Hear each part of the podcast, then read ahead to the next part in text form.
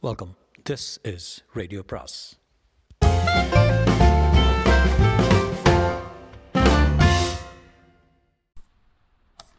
பொன்னியின் செல்வன் அத்தியாயம் பதினெட்டு துரோகத்தில் எது கொடியது? பழந்தமிழ் நாட்டின் சரித்திரத்தை படித்தவர்கள் அந்நாளில் பெண்மணிகள் பலர் சமூக வாழ்வின் முன்னணியில் இருந்திருப்பதை அறிவார்கள். மன்னர் குலத்தில் பிறந்த மாதரசிகள் மிகவும் கௌரிக்க கௌரவிக்கப்பட்டார்கள். சோழ குலத்தில் பிறந்த பெண்மணிகளும் வாழ்க்கைப்பட்ட பெண்மணிகளும் சொந்தமாக சொத்துரிமை பெற்றிருந்தார்கள். ஒவ்வொருவருக்கும் தரவாரியாக கிராமங்களும் நன்சை புன்சை நிலங்களும் கால்நடை செல்வமும் இருந்தன. இந்த உடைமைகளை அவர்கள் எவ்வாறு உபயோகித்தார்கள் என்பதை முக்கியமாக கவனிக்க வேண்டும். பலர் ஆலயங்களில் தங்கள் பெயரால் பலவித திருப்பணிகள் நடைபெறுவதற்காக சொத்துக்களை உபயோகப்படுத்தினார்கள். திருவிளக்கு ஏற்றுதல் திருமாலை புனைந்து சாற்றுதல் தேசாந்திரிகளும் தேசாந்திரிகளுக்கும் சிவனடியார்களுக்கும் திரு அமுது சேவித்தல். ஆகியவற்றுக்கு பல அரசகுல மாதர்கள் நிபந்தங்கள் ஏற்படுத்தி சிலா சிலாசாசனம் அல்லது செப்பு பட்டயத்தில் அவற்றை பொறிக்கும்படி செய்தார்கள். அரண்மனை பெண்டிர் ஆலய திருப்பணி செய்தல். அந்த நாளில் பொது வழக்கமாக இருந்திருக்க சுந்தர சோழரின் அருமை புதல்வி குந்தவை பிராட்டி மட்டும் வேறொரு வகை அறத்துக்கு தம் உடைமைகளை பயன்படுத்தினார்.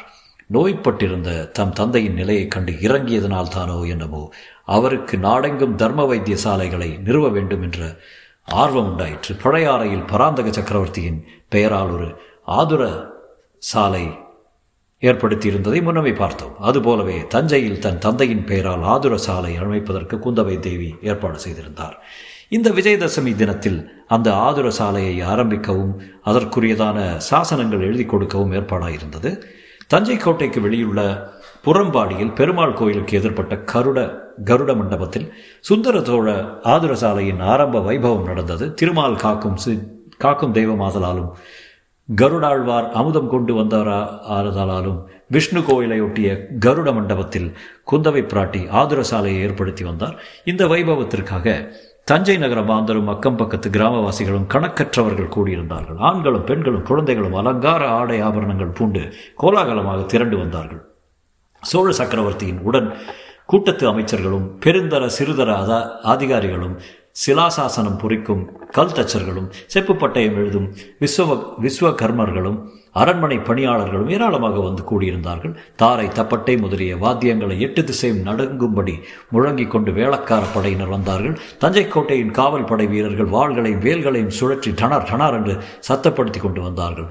பழுவேட்டரையர்கள் இருவரும் யானை மீதேறி கம்பீரமாக வந்தார்கள். இளவரசர் மதுராந்தக தேவர் வெள்ளை புறவியின் மேல் ஏறி உட்கார தெரியாமல் உட்கார்ந்து தவித்துக் கொண்டு வந்து சேர்ந்தார். இளவரசி குந்தவை பிராட்டியும் அவருடைய தோழிகளும் முதிய அரண்மனை மாதர் சிலரும் பல்லக்கில் ஏறி பவனி வந்தார்கள்.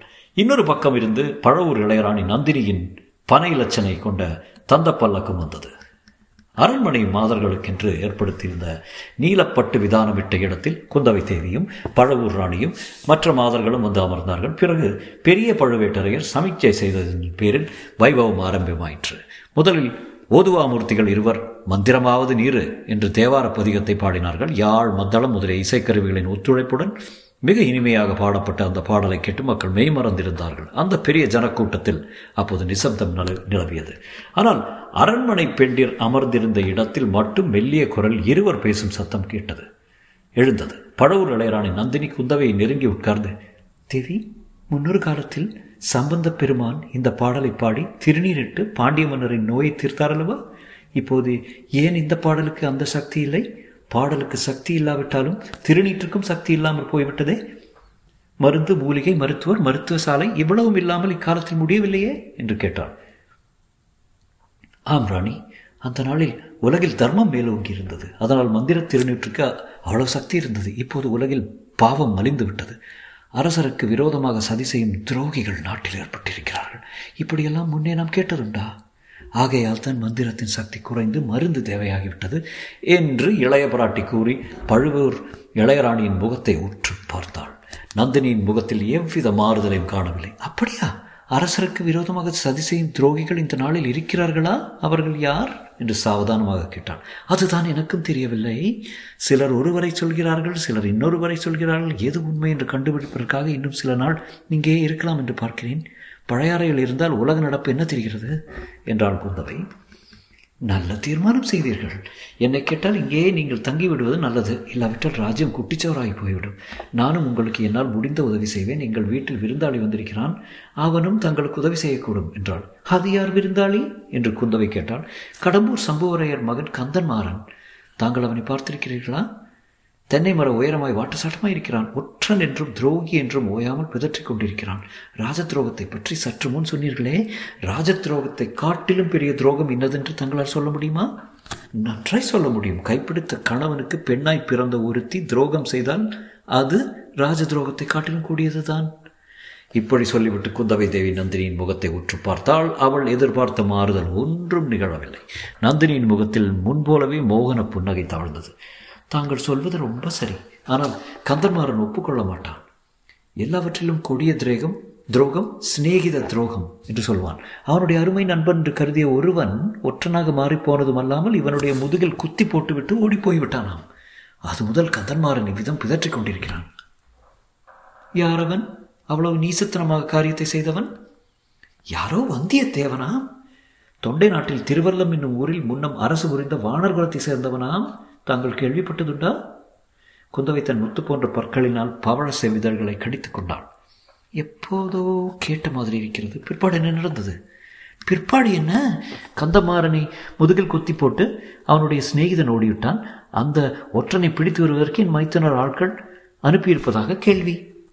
அவன் ஒற்றன் என்பது எப்படி நிச்சயமாய் தெரியும்?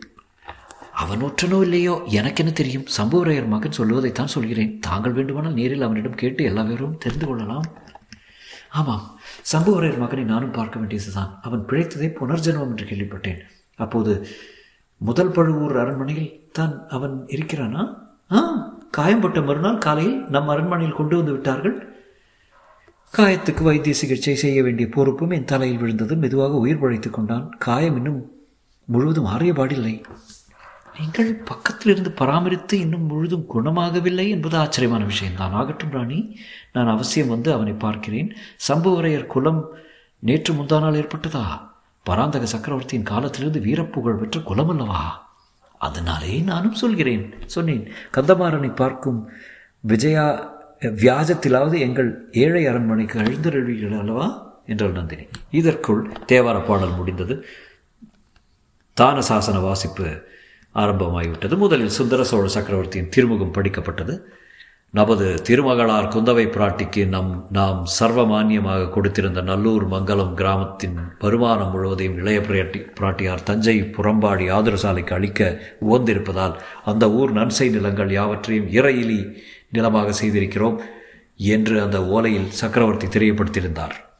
திருமந்திர ஓலை நாயக்கர் அதை படித்த பின் தனாதிகாரி பெரிய பழுவேற்றரையிடம் கொடுக்க பழுவேற்றரை அதை இரு கரங்களாலும் பெற்று கண்களை ஒற்றிக்கொண்டு கணக்காயரிடம் கொடுத்து கணக்கில் பதிய வைத்துக் கொள்ளும்படி சொன்னார். பிறகு குந்தவி பிராட்டியின் தான சிலாசாசனம் படிக்கப்பட்டது. மேற்கூறிய கிராமத்து சர்வமானிய நிலங்களை அந்த ஊர் விவசாயிகளை சகல உரிமைகளுடன் அனுபவித்துக் கொண்டு தஞ்சாவூர் சுந்தர சோழ ஆதுரசாலை வைத்தியருக்கு ஆண்டு ஒன்றுக்கு இருநூறு கலம் நெல்லும் ஆதுரசாலையில் சிகிச்சை பெறும் நோயாளிக்காக தினந்தோறும் ஐம்பது படி பசும்பாலும் ஐம்பது படி ஆட்டுப்பாலும் நூறு இளநீரும் அனுப்ப வேண்டியது என்று கருங்கலில் செதுக்கப்பட்டிருந்ததுடன் எழுதியவன் பெயரும் எழுதியவை மேற்பார்வை செய்த அதிகாரிகளின் பெயர்களும் அதில் விவரமாக பொறிக்கப்பட்டிருந்தன. அந்த சிலாசாசனத்தை படிப்பதற்கு படித்த பிறகு அங்கு வந்த அங்கு இந்த வைபவத்துக்காக வந்திருந்த நல்லூர் மங்கள கிராம தலைவர்களிடம் ஒப்படைக்கப்பட்டது. கிராம தலைவர்கள் சாசனக்கல்லை பயபக்தியுடன் வாங்கிக் கொண்டு அருகில் நின்ற யானை மீது ஏற்றினார்கள். அப்போது மதுரை கொண்ட கோ ராஜகேசரி சுந்தர சோழ சக்கரவர்த்தி வாழ்க வாழ்க என்ற ஆயிரம் ஆயிரம் குரல்களில் எழுந்த ஒலி எட்டு திசையும் பரவியது. அந்த குரல் ஒலியுடன் போட்டியிட்டுக் கொண்டு நூறு அறப்பறைகள் முழக்கம் எழுந்து வானை அளாவியது. பின்னர் வரிசை கிரமமாக இளைய பிராட்டி குந்தவை தேவி வாழ்க வீரபாண்டியன் தலைகொண்ட வீராதி வீரர் ஆதித்த கரிகாலர் வாழ்க ஈழங்கொண்ட இளவரசர் அருள்மொழி ஒருவர் வர்மர் வாழ்க சிவஞான கண்டாராதித்தரின் தவப்புதர்கள்.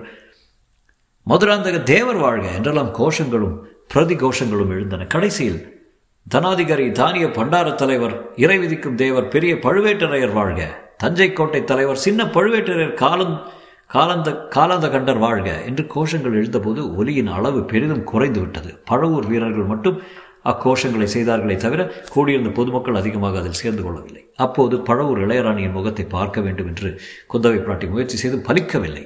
முக்கியமாக ஆதித்த கரிகாலரை பற்றி வாழ்த்தொலி எழுந்த சமயத்தில் நந்தினியின் முகத்தை பார்த்திருந்தால் இரும்பு நெஞ்சு படைத்த இளைய பிராட்டி கூட பெரிதும் திகழ் கொண்டிருப்பாள் என்பதில் ஐயமில்லை.